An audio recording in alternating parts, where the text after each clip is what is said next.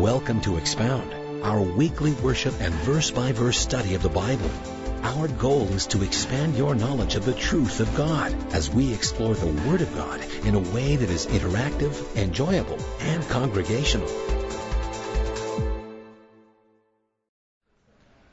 We're in Mark chapter 11. Let's pray together. Father, we feel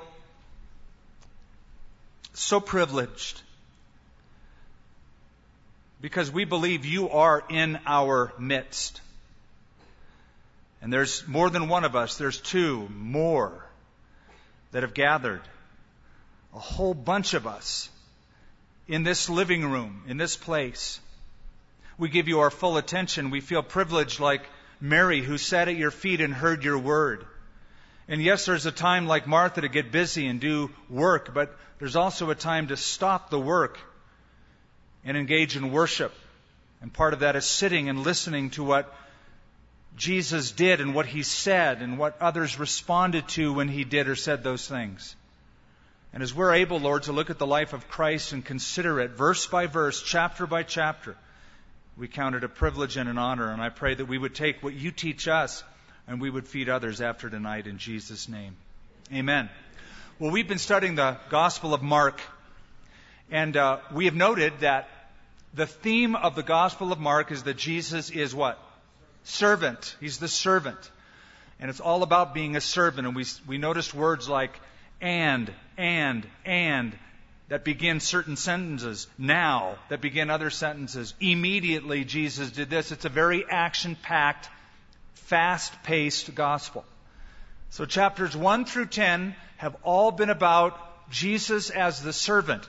Now in chapter 11 we take a bit of a turn. And the emphasis is more than Jesus just being the servant. Now he's the suffering servant. And three fifths of the entire Gospel of Mark is devoted to what we're about to read, that final week of Jesus Christ on the earth. Three fifths of the Gospel is devoted to that.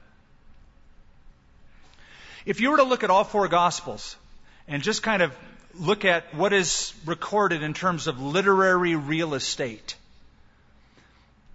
There are, um, I don't know how many chapters in Matthew, Mark, Luke, and John, but uh, of all the chapters in those four Gospels, four of them, only four, describe the first 30 years of Jesus' life. 85 chapters describe the last three and a half years of Jesus' life. Of those 85 chapters, 29 give us the details of the final week of Jesus on the earth before his death, burial, and resurrection. And 13 of those chapters concentrate on the final 24 hour period of his life.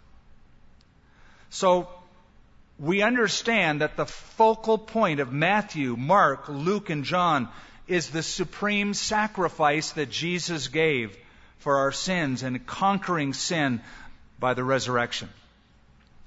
Now, as we come to chapter 11, we have noted that Jesus has been in an area called Perea. Perea, east of the Jordan River. He left Capernaum.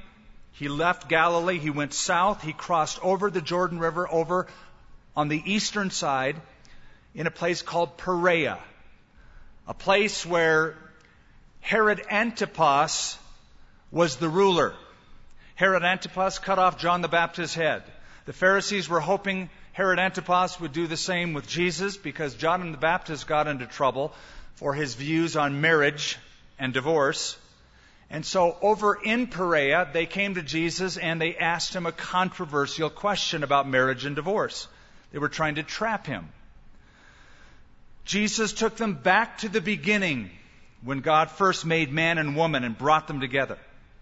After a few months being east of the Jordan River in Perea, he crosses back over the Jordan River, goes through Jericho, meets a couple of blind men. The most prominent was a guy named well, we don't know his name, but he's the son of Timaeus, Bar Timaeus. Uh, he's typically called Bartimaeus, but that just means son of Timaeus. He healed Bartimaeus, son of Timaeus, and somebody else, another blind man. And now he's working his way up, up, up, 2,600 feet above sea level. Now, I'm just telling you this because you need to appreciate the altitude change. The Dead Sea, down by Jericho, the Dead Sea, the shore of the Dead Sea is 1,290 feet below sea level.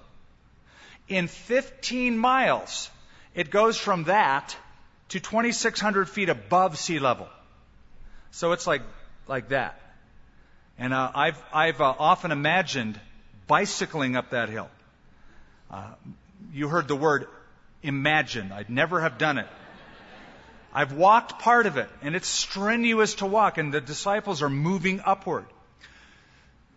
The Mount of Olives is 2,600 feet above the city, uh, above sea level, about two to 300 feet above the city of Jerusalem. Whenever we take tours to Israel, we bring our people to the crest of the Mount of Olives first.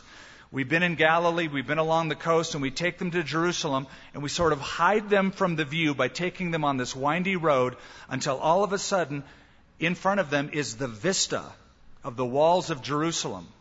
From the eastern side, looking at the ancient walls in the old city, and first time my wife saw it, she wept. So many people have that reaction. They finally see it and they start just, it's emotional. Now, I haven't had that kind of emotion, but it is always moving to me, and I've made that turn 35 different times in my lifetime and 35 different tours, and it's always breathtaking. So they're, they're moving up, and as Jesus goes to Jerusalem, he's going to stay with some friends who live on the Mount of Olives in a little town called Bethany. His friends are Lazarus, whom he has raised from the dead. So now he's like a really great friend. And his two sisters, Mary and Martha. They live in Bethany, and Bethany is on the other side of the Mount of Olives from Jerusalem, not facing Jerusalem, but on the other side, facing toward that lower elevation where Jesus has come from. So that's where they are making their way as we get into chapter 11. The first few verses of this chapter is one of the key events in the Gospels. It's what we typically call the triumphal ent- entry of Jesus. He gets on a donkey and he rides into Jerusalem. It's a key event. It is mentioned in all four Gospels. Now, it's rare to find an event mentioned in all four Gospels. Whenever God repeats himself, when he says something twice, he wants you to listen to him. Verily, verily. Sometimes God will say things three times. Uh, Isaiah chapter 6, the angels say, Holy, holy, holy. They don't want you to miss the fact that He's holy. But when God says something four times, I think He wants us to really get how important it is. So this is repeated four times in the four Gospels. Now, verse 1. When they drew near Jerusalem to Bethany, or Bethphage and Bethany. At the Mount of Olives, he sent two of his disciples and he said to them, Go into the village opposite you, and as soon as you have entered it, you will find a colt tied on which no one has sat. Loose it and bring it. And if anyone says to you, Why are you doing this? say, The Lord has need of it. And immediately he will send it here. So they went their way and found the colt tied by the door outside on the street, and they loosed it. But some of those who stood there said to them, What are you doing, loosing the colt? And they spoke to them just as Jesus commanded, so they let them go. Then they brought the colt to Jesus and threw their clothes on it, and he sat on it. And many spread their clothes on the road, and others cut down leafy branches from the trees and spread them on the road. Then those who went before and those who followed cried out, saying, Hosanna! Blessed is he who comes in the name of the Lord. Blessed is the kingdom of our father David that comes in the name of the Lord. Hosanna in the highest. This has been called, as I mentioned, the triumphal or triumphant entry of Jesus into Jerusalem. Now think of that term, that name, triumphal entry. If you were a Roman reader and you heard that term and you read this event or saw this event, you really wouldn't see this as a triumphal entry. The Romans had what they called a triumphal entry.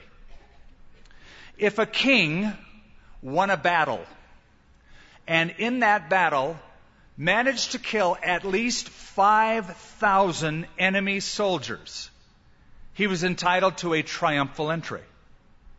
He would be brought, put in a golden chariot, paraded in front of the people. He would bring with him treasures he has collected. His soldiers would march with him. He would have strung behind him many of the soldiers or people that they have captured from those towns or that country. But you had to have killed at least 5,000 enemy soldiers. Then you would be paraded in front of the people for a triumphal entry. If you ever go to Rome and you go to the Roman Forum, it's really the center attraction of ancient Rome. You will have a couple of these arches called triumphal arches. They have a fake one in France called the Arc de Triomphe, but the real triumphal arches were by the Roman kings that are in the ancient Roman Forum. There is an arch that is called the Arch of Titus. And after Jerusalem fell in 70 AD to the Romans, and they brought back with them some of the implements of the temple and some of the Jewish prisoners, having killed so many enemies, they built this arch and they paraded the king and the general through this arch in a golden chariot. And to this day, on the inside of that arch, you can see the motifs, the engravings of the fall of Jerusalem from 70 AD that are still put on there celebrating Romans' triumph over the Jewish people. So they would read this and go, a few ragtag fishermen disciples and a bunch of peasants throwing their garments in the road, eh, in the road crying hosanna. That's a triumphal entry. But that's how the world sees it. Indeed this is more significant and more triumphal an entry than anything rome could ever come up with for jesus came to triumph over sin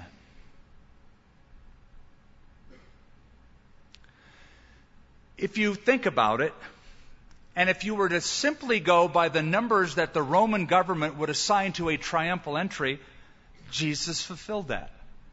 For Jesus will die on the cross and rise from the dead, and the apostles will go through Jerusalem and preach the gospel. And in Acts chapter 3 and chapter 4, remember the story of the lame man that was at the gate beautiful, and Peter raises him up and he is healed, and then he preaches the gospel? It says, when the people heard Peter's words, 5,000 of them believed and turned to the Lord. Great triumph happened in Jerusalem because of the death, burial, resurrection, and the powerful preaching that attested to it. This day was more significant than anything the Roman government could ever come up with. Notice a few things. They drew near to Jerusalem, verse 1. They came to Bethphage. I'm pronouncing it as best I think it's pronounced. I don't know if it's Bethphage or whatever, but Bethphage. It means the house of figs, or more literally, the house of unripened figs. Bethany means the house of dates. Presumably, these things were grown around the, those towns. These were towns you would come to climbing up the Mount of Olives and going down the other side into Jerusalem.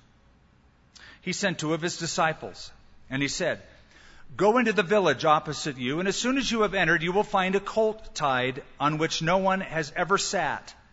Loose it and bring it. And if anyone says to you, Why are you doing this? Just say, The Lord has need of it. And immediately he will send it here. Don't you wish you could still do that today.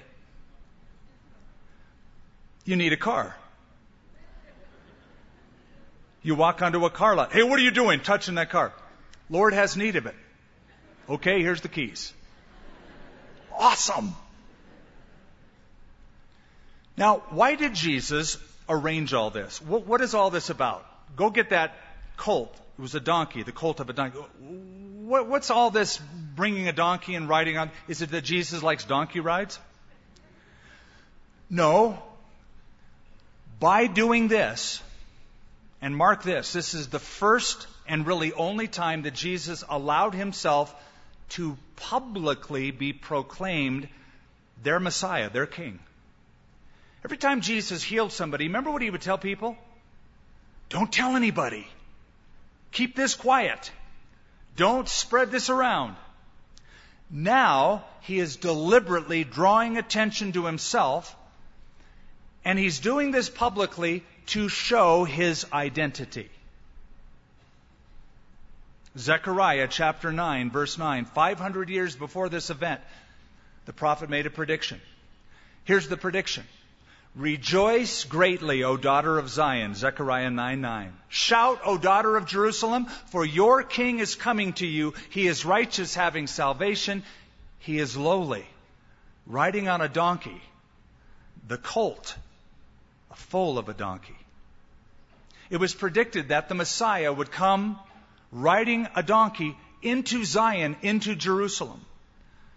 In those days, kings would ride donkeys in times of peace. If they wanted to make a settlement of peace, they would ride a stallion or a steed, a war horse, in times of battle. Jesus is coming in on a donkey, offering peace. He's the Prince of Peace. Now, quickly in your mind, and you may want to write this in the margin of your Bible, Revelation chapter 19. When we see Jesus coming back the second time, not riding a donkey, but riding a horse. Now I looked, and behold, a white horse. The heavens opened, and I saw a white horse, and him who sat on him was called faithful and true, and in righteousness he judges and makes war. That's Jesus coming again, this time riding a horse, but back then riding a donkey.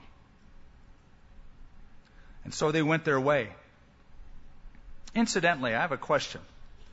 In verse 3, they were to say to the people, if they said, uh, What are you doing? What are you doing untying this colt? They were to simply say, The Lord has need of him. Don't you find that an odd statement? The Lord needs this. How can the Creator of the heavens and the earth, being as powerful and as independent as He is, how can He need anything? How could you ever say the Lord needs anything? Let me tell you how. The way God works is on the principle of partnership. He wants to partner with you. He's got a business, a family business. You're part of the family? Then you're part of the family business, as the Godfather would say. You represent Him. And God has condescended Himself, limited Himself to the cooperation of men and women surrendered to him to get his work done on the earth. Jesus, being the creator of heavens and earth, comes to the earth and he borrows a boat. He borrows a house to live in. He borrows an upper room to celebrate Passover. He borrows a donkey to ride into Jerusalem on. And he will borrow a tomb to get buried in. And it makes sense that he would borrow the tomb. He doesn't need it. He only needs it for a weekend, right? Then have at it. But he implements things, he uses them for his glory, but he partners with us. Listen, God wants to do a work, I believe, a powerful work in this community, in your families, in your life, but he'll do it with you. Well, can he do it without me? Yes, he can, but he has limited himself to your cooperation with him. God has chosen the foolish things of this world to confound the wise. Okay, he just described all of us. You're in, man. You're in. You can do this. I've always wanted to serve the Lord, but I don't know if I'd ever make seminary. Doesn't matter. You're in. God has chosen the foolish things. You're in. The weak things. You're in. The things that everybody casts out. You're in. And it's the principle of partnership. The Lord has need of it. What do you have that you could let the Lord use? The Lord has need of that. And He will use it. So they went their way and they found the colt tied by the door outside on the street. And they loosed it. But some of those who stood there said to them, What are you doing loosing the colt? Well, they immediately thought, Well, Jesus said, if somebody asked us, we'll just say the Lord has need of them. So it says, They spoke to them just as Jesus commanded, and so they let them go. I believe that the Lord is also teaching his disciples a lesson. To show them this is all set up in advance. It's as if I have gone before you and I am ready for any question or any issue or any problem. So this would be an encouragement to the disciples when somebody intimidates them and says, Hey, what are you doing there? You can just say, Okay, I'm going to try this. This sounds really weird, but here goes. Um, the Lord needs it. Okay, you can have it. Really? It was that easy? You imagine whoever these two disciples were felt very encouraged when what Jesus said would happen actually happened. So they let them go. And they brought the colt to Jesus, threw their clothes on it, and he sat on it. My grandson would have loved seeing this. He's at an age where he loves animals. He loves to go to the zoo and he, he makes noises like the animals make.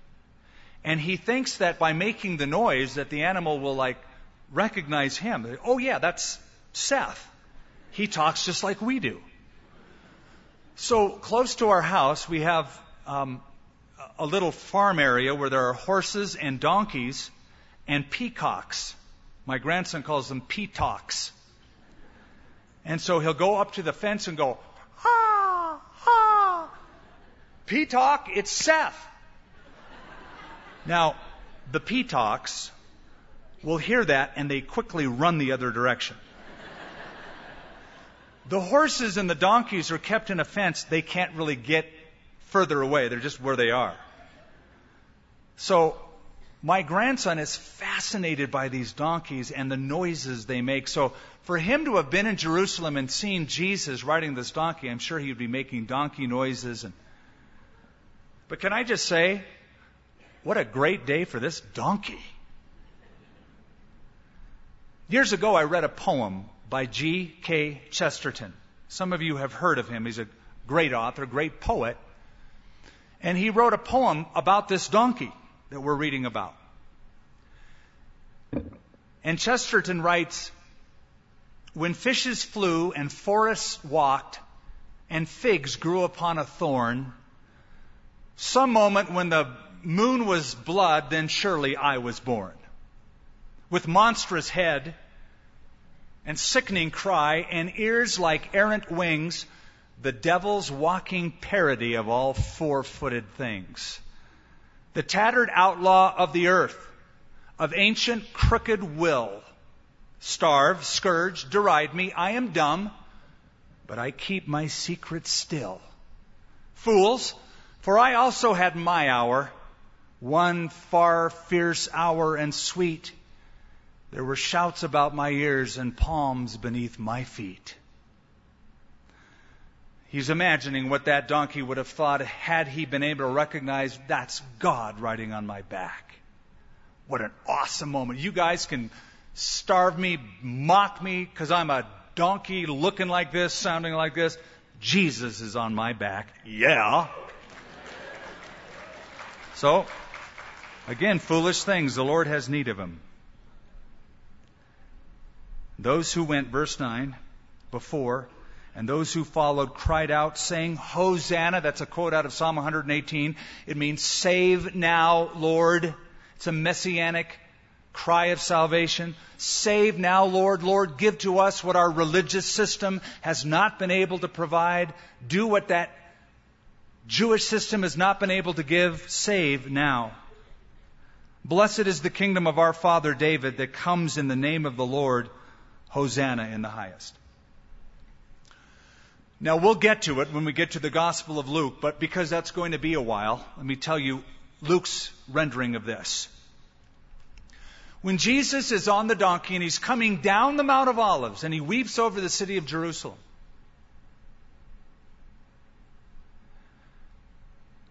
he holds Jerusalem accountable for having known this particular day.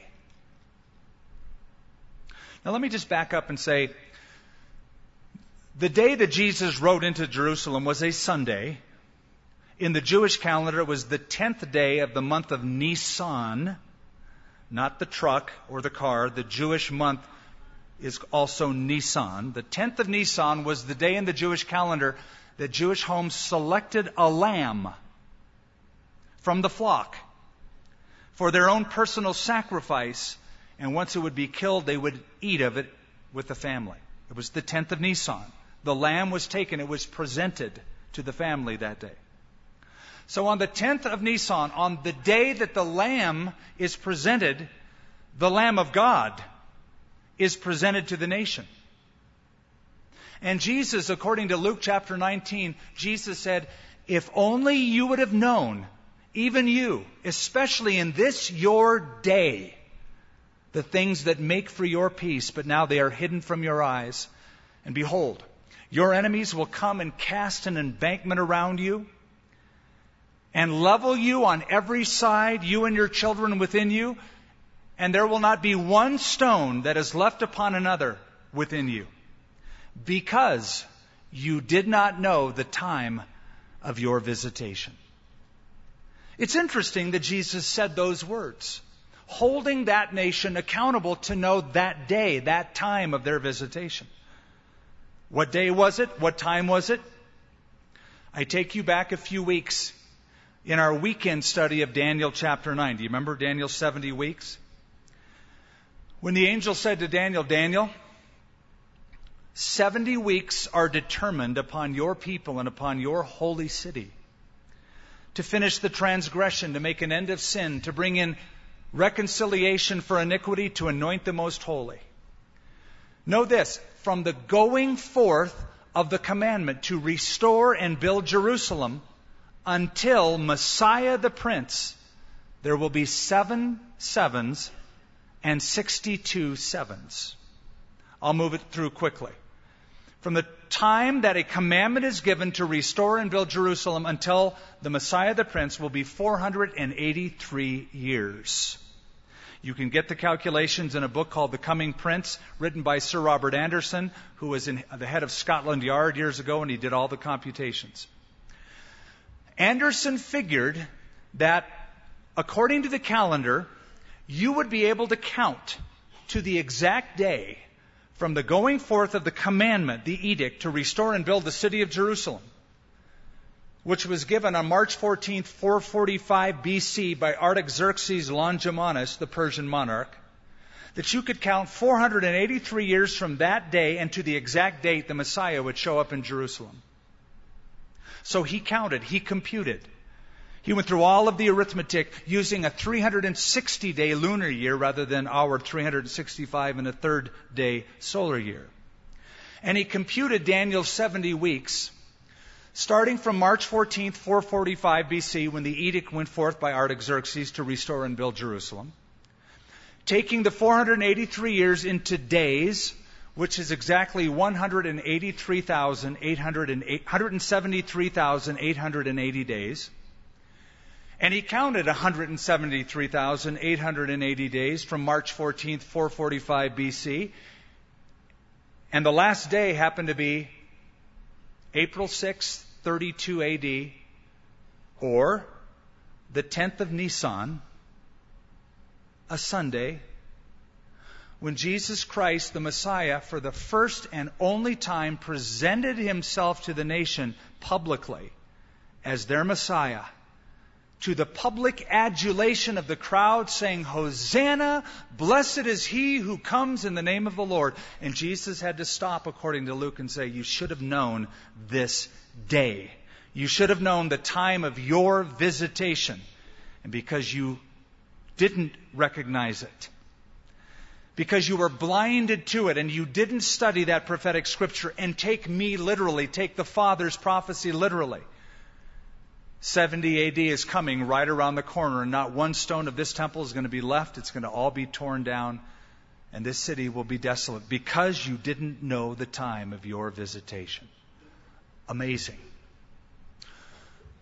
All of that for me to ask you this question How exact is God?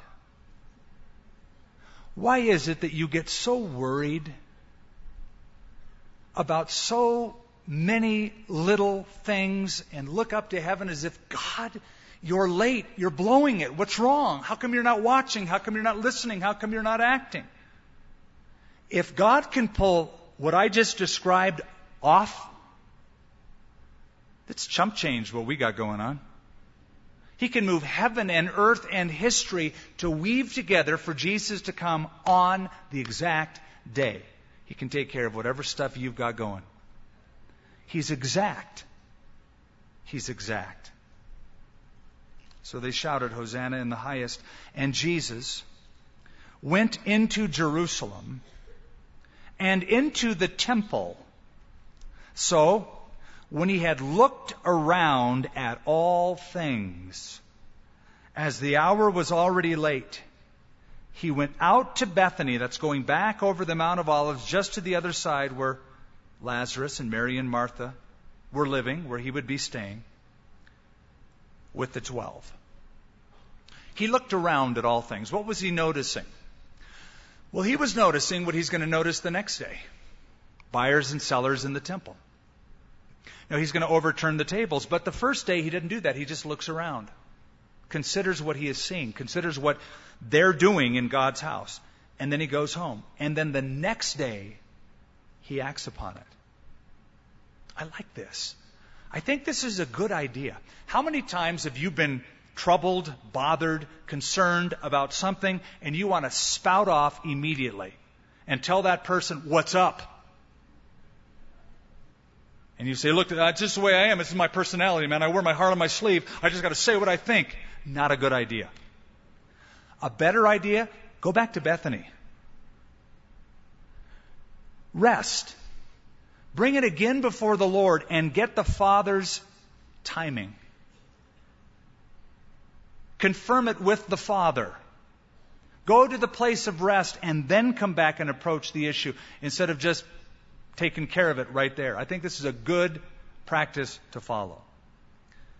Now, the next day, when they had come out of Bethany, he was hungry. And seeing from afar a fig tree having leaves, he went to see if perhaps he would find something on it. When he came to it, he found nothing but leaves, for it was not the season for figs. In response, Jesus said to it, Let no one eat fruit from you ever again.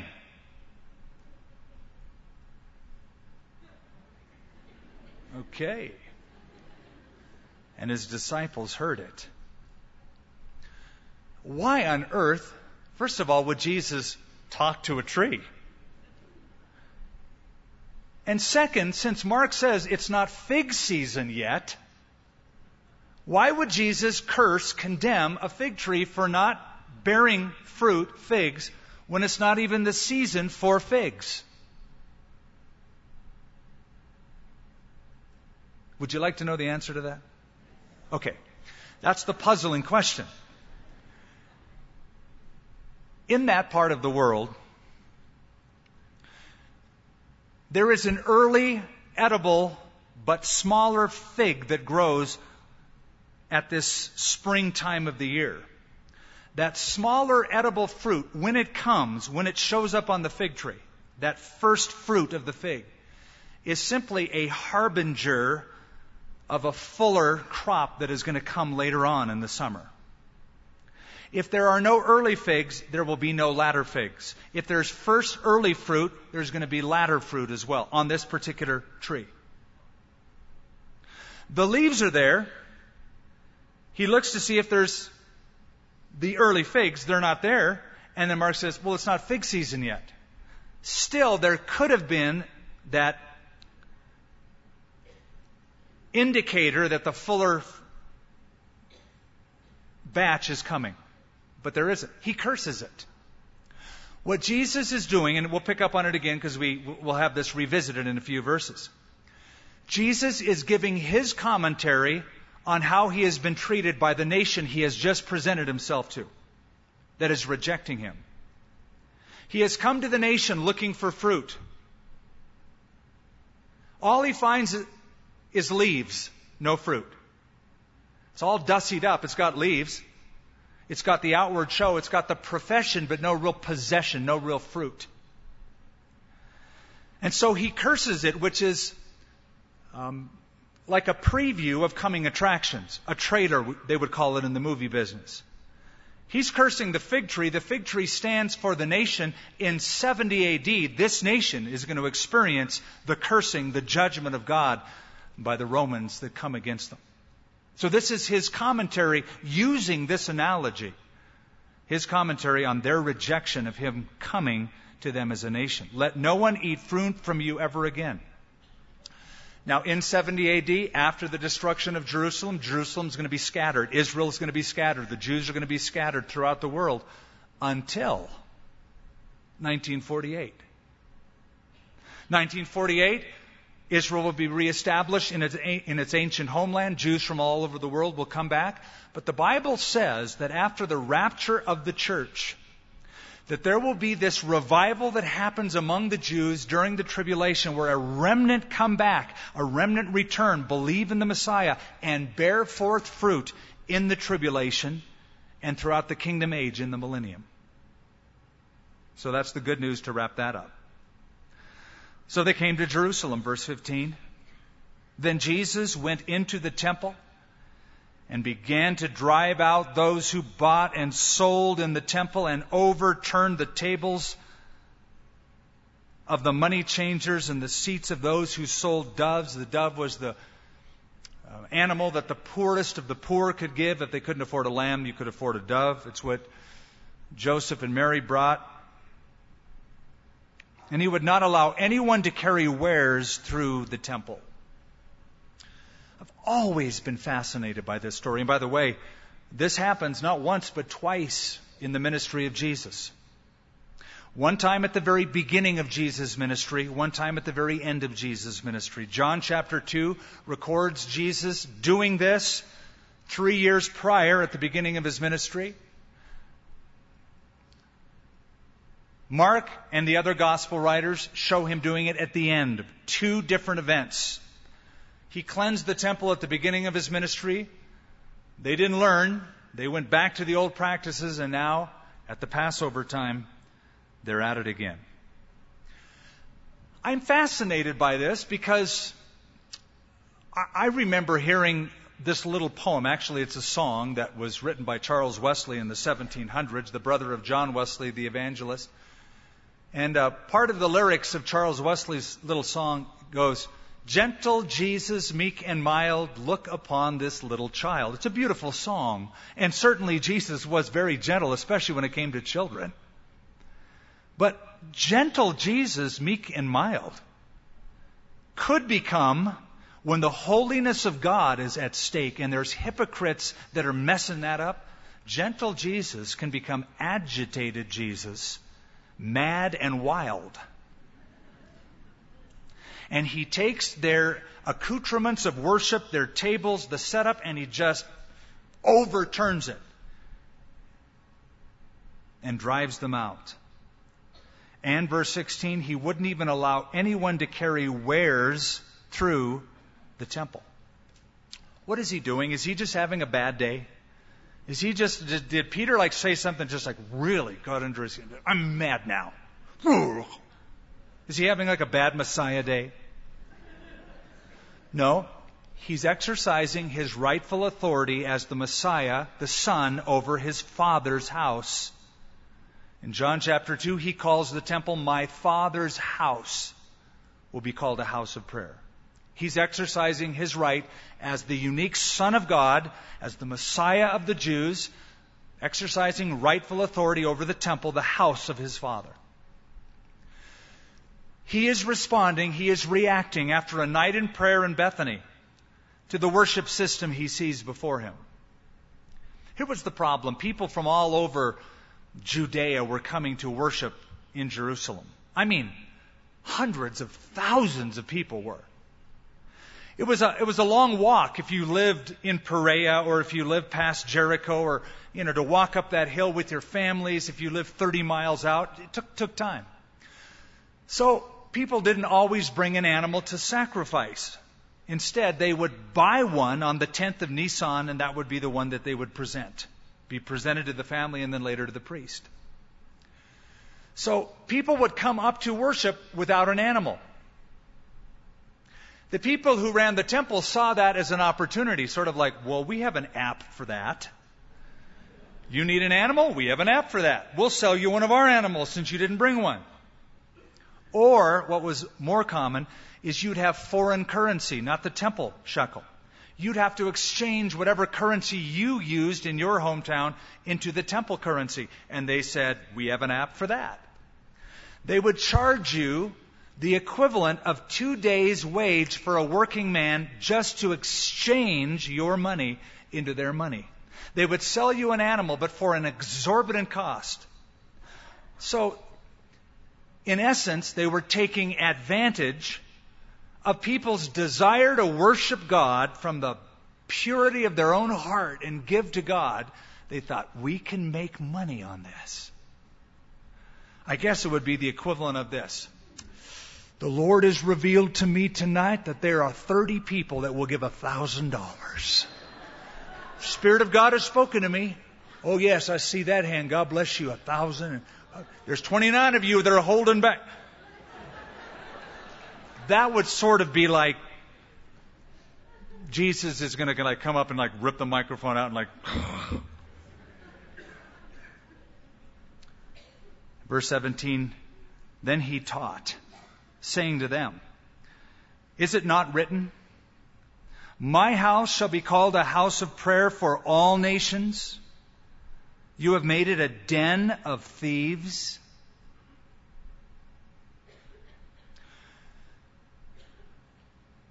People wanted to worship God.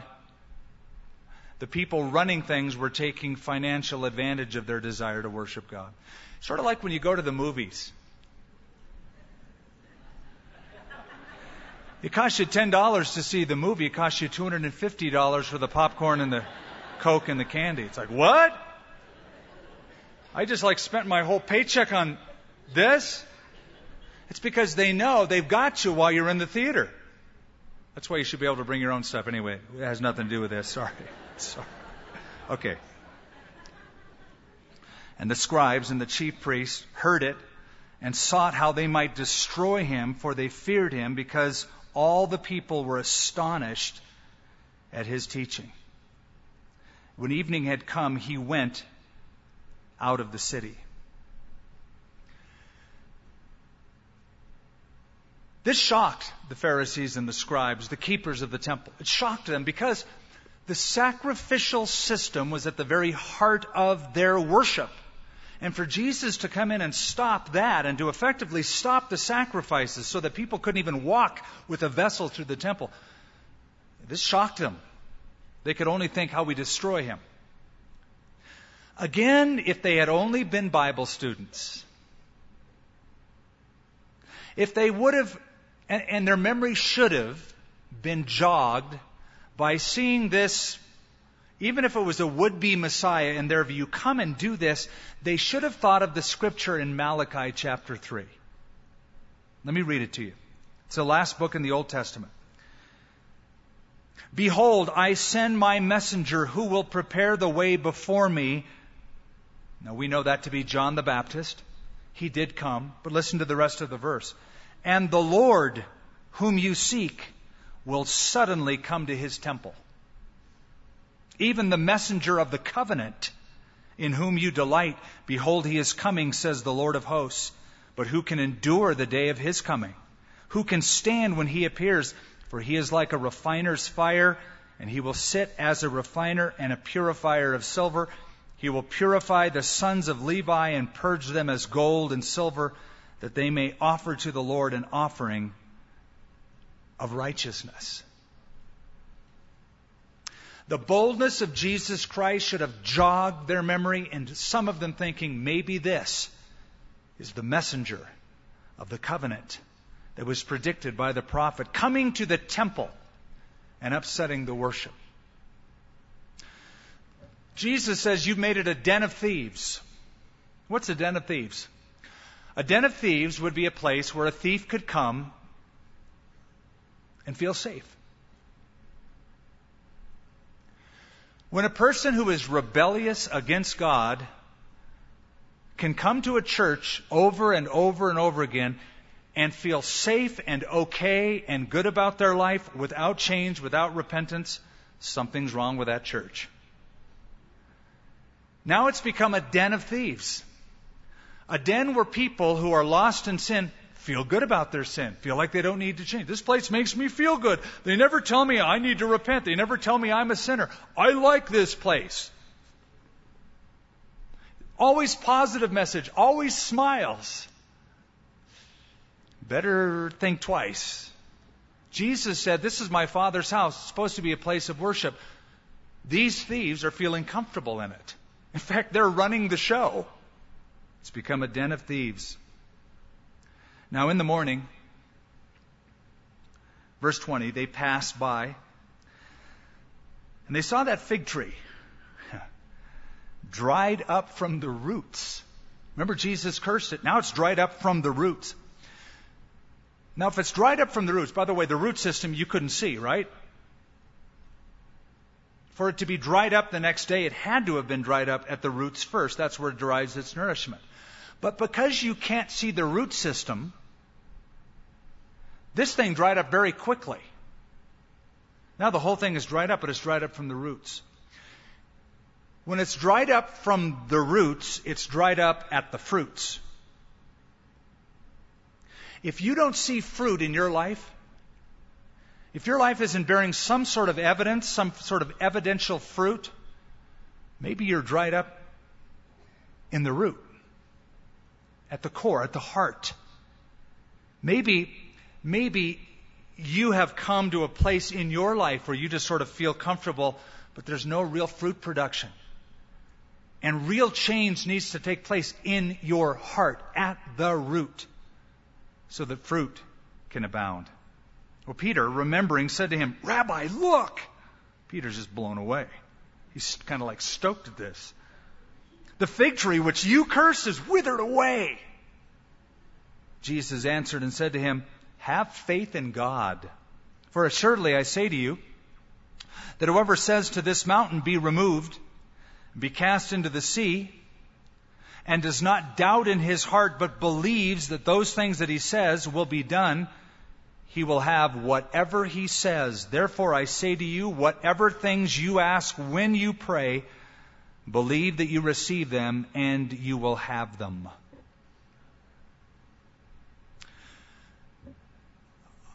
I want you to understand this, and I don't want you to, I want you to understand what this is not saying. This mountain that they were in front of would most likely have been the Mount of Olives. Well, because the Mount of Olives is still in its place to this day, I don't think he meant, okay, one of you disciples, I wonder who has enough faith to actually take the Mount of Olives, change the landscape of Jerusalem a bit, and move this into the Mediterranean Sea. Because it's still there, I don't think he intended that we go around changing the topography by this statement. And I don't think that this is a formula. You know, you, you read this, have faith in God, and I say unto you, you read this and you might think, well, this is sort of like a formula, a one, two, three formula for performing a, performing a miracle. Yes, you too can curse fig trees, and here's how. I think by looking at this in the context, Jesus is giving to his disciples He's teaching them how to live so as to avoid God's curse, which is a life of faith. That's the idea, that's the context. There was a statement in Jewish literature, and we always have to go back in the history to understand certain sayings like this because they're sort of enigmatic to us until we do. There was written in Jewish literature, uh, in the Babylonian Talmud in particular, someone that they called the rooter up of mountains. It was a rabbi who was a spiritual person or who, who could teach a difficult passage or who could um, solve a difficult riddle or a problem. He was given the title a rooter up of mountains. So I think what Jesus is saying is that removing obstacles to a life of faith so as to avoid God's curse in your life is what this is all about. Let me give you an example of where I think this is also used. In Zechariah chapter 4, Zechariah gets a whole bunch of visions. In chapter 4, he gets a particular vision where he sees in this vision a menorah, a seven branched golden candlestick, like was in the tabernacle in the temple. And in the vision, he sees that above that candelabra, there is a golden vessel, a bowl, and pipes that go from the bowl, and on either side is an olive tree. Olive oil is flowing directly from the olive tree through the pipes into the bowl, feeding the candelabra. So it was like a fully automatic candelabra. That's what he saw. You know, you just this thing, olive oil is just you know, the priests don't have to fill it. It's just getting filled automatically. It's like, that's cool. It's an automatic menorah. It's awesome. And Zechariah goes, What is this? And the Lord tells him, This is the word of the Lord to Zerubbabel. That it's not by might, it's not by power, but it's by my spirit, says the Lord. Who are you, O great mountain? Before Zerubbabel, you will become a flat plain. In other words, I'm going to empower my governor of Jerusalem, Zerubbabel, so that the temple will be done, it will be rebuilt, the city will be rebuilt as I have decreed, and it won't be done by human ingenuity and striving. The Lord's going to make sure that it gets done, and He's going to remove every obstacle so that they can live that life of faith and blessing that God intended for them, and He's going to remove the mountain. So that's a good text to put with this one to sort of get the idea behind it. And whenever you stand, verse 25, whenever you stand and you pray, why would Jesus say that? Why would he say whenever you kneel and pray? Because standing and praying was the typical Jewish form of prayer. Bowing or kneeling was an intense form of prayer. All of them are acceptable, but standing was the typical way. So he said, whenever you stand praying, if you have anything against anyone, forgive him. That your Father in heaven may also forgive you your trespasses. But if you do not forgive, neither will your Father in heaven forgive your trespasses. Notice what it says. Jesus doesn't say, if you're praying, you're bummed out at somebody, go find that person and tell that person, you know what, I just want you to know that I've, I've hated you for 10 years. Hated your guts every night. I've thought about you and I just wanted to throw darts at you and you, you just have made me so bitter and so angry for 10 years. But I just want you to know that because I want you to know I've forgiven you. Never do that. Because now the person is going away paranoid. They've hated me for 10 years. Who else has hated me for 10 years? Jesus said, just forgive them. Don't tell them. Just go. If you're standing, just forgive them. Now, where the Bible does say you need to approach is if you stand praying, Jesus said, and you remember your brother has something against you, then leave your gift and go to your brother, make it right. Then come and offer your gift. But if you're just bummed out at somebody, you don't have to go tell them, I've been bummed out at you for, I've, just forgive them. Tell it to the Lord. And you move on. Then it says, if you do not forgive, neither will your Father in heaven forgive your trespasses. Remember, Jesus taught us to pray? The disciples' prayer? You know, we call it the Lord's Prayer, but it's really the disciples' prayer. Our Father which art in heaven, hallowed be your name, your kingdom come, your will be done on earth as it is in heaven. Give us this day our daily bread. You know, you know the prayer and forgive us our debts as we forgive our debtors. or as I learned it, forgive us our trespasses as we forgive those who trespass against us. There's always a relationship between vertical forgiveness and horizontal forgiveness. If you have been forgiven by God, the greatest debt, the debt that would keep you out of heaven forever and send you to hell, if you've been forgiven that, what right do you have to hold a grudge against somebody else? You have no right. And the fact that you would hold a grudge and refuse to forgive might simply prove that you really haven't been forgiven by God. If you've been forgiven by God and you've felt that grace and forgiveness, you should have no problem getting over yourself and saying, I forgive. Now, can we just not argue about, well, I don't know if they're really sincere when they said they were sorry.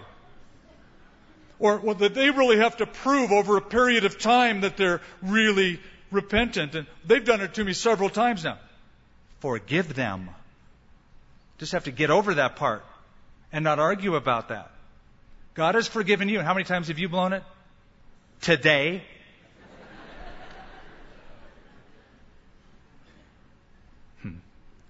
Ephesians 4:32 and be kind one to another tenderhearted forgiving one another even as God for Christ's sake has forgiven you. Yeah, I know. It's not easy being around people. They blow it. They say nasty things to us. They're egg headed and stubborn, thick headed and lame. And that's precisely why they need to be forgiven. They just keep proving that they're sinners. And that's why they need to be forgiven. And grace should flow out of us because we've been forgiven. And they came again to Jerusalem. He was walking in the temple. The chief priests and scribes and elders came to him, and they said to him, By what authority are you doing these things? And who gave you this authority to do these things? Oh, we want to know your credentials. You're like a self proclaimed Messiah. What university did you go to? Where did you get your Masters of Divinity from? Galilee? Jesus answered and said to them, I also will ask you one question, then answer me, and I will tell you by what authority I do these things. The baptism of John, was it from heaven or from men? Answer me. And they reasoned among themselves, saying, Well, if we say from heaven, he will say, Why then did you not believe him? If we say, from men. They feared the people, for all counted John to have been a prophet indeed. This is beautiful. They're trying to trap Jesus. By what authority? So they thought by this question, it's like on the chessboard, they would say, check. And Jesus made his move and said, check, mate. Because notice what it says so they answered and said to Jesus, We do not know. Jesus answered and said to them, Neither will I tell you by what authority I do these things. Love how Jesus is in control of even these religious nitwits. And he has the right to do so. As the Jewish Messiah predicted by their Old Testament prophets. The Son of the Father, the one who has the authority to go in as he did to the temple, calling it his Father's house, as he did in John chapter 2, having the unique authority as the Son over that Father's house to exercise authority. Father, as we close our time together tonight, having gone through an entire chapter of Mark, considering its history, its language, considering other texts of Scripture that broaden out its meaning and understanding to us, having made application to our own lives, we trust that the Holy Spirit will now take the Word of God to do the work of God in the hearts and lives of the people of God. Those who have gathered together here, Lord, if they're yours, they belong to you. They don't belong to us. And Paul said, Who are you to judge another man's servant before his own master does he rise and fall? How thankful we are, Lord, that you are patient with us and that when we blow it, when we fail, when we fall, great is your faithfulness, your mercies are new every morning. May we take our cues from that, being anxious, ready, and willing to forgive, so that our prayers will not be hindered. Lord, I pray for anyone who has come into this house, but they're unchanged. They've come into this place under the teaching of the Word of God, but they don't know the God of the Word. They've heard the worship of God, but they don't know personally the God that we worship and serve. Many people in this community, in this town, are religious people. Lord, you know I was one of them. From another town, but religious in my upbringing nonetheless. Lord, I pray if they don't personally know you, that they would turn to you tonight. To the very God that we worship. It would be personal, it would be real, it would be authentic, it would be from their own hearts. Before we close this service, if you're sitting here tonight and maybe you've been invited by a friend, maybe you've grown up going to church all your life and you have this sort of existential belief in God, but it's never really been real. It's never been personal. You don't recall a time where you have asked Jesus to come into your heart, ask Him to forgive your sins, and you've made Him personally your Savior and your Master. If you haven't done that, you need to do that. That's what Jesus meant when He said, Unless you are born again, you will never enter the kingdom of heaven. You have to have a spiritual birth from above. If you want that, and you are re- willing and ready to give your life to Jesus Christ right here, right now. Or maybe you've strayed away from the Lord and you need to come back home. Either way, as we're praying, if our heads are bowed, I want you to raise your hand up. Do it quickly. Raise your hand up right now. Raise it high in the air. And by raising your hand, you're saying, Pray for me. I'm, I want to give my life to Christ now, tonight. God bless you. To my right, toward the back, and to you. Anyone else? Slip that hand up. You're saying yes to Him. You're, you're giving your life to Christ. You're asking Him to forgive you of your sins. Yes, ma'am. God bless you. Anybody else? You're not here by accident. The Lord drew you toward the back and in the balcony. I'm going to ask you to do me a favor now. I'm just going to ask you to stand. If you raise your hand, would you just stand to your feet? I'm not going to embarrass you. Our heads can stay bowed and closed, but you stand to your feet. Stand around. I'm going to ask you to say a prayer with me right now, right where you're standing. This is a prayer to ask Jesus to come into your heart. Say this to him Lord, I know I'm a sinner. Forgive me. I believe Jesus came, died for my sins, and rose from the dead I turn from my sin. I turn to you as my Savior. I want to follow you as my Master. Fill me with your Holy Spirit and help me to do that. In Jesus' name, amen. Let's all stand.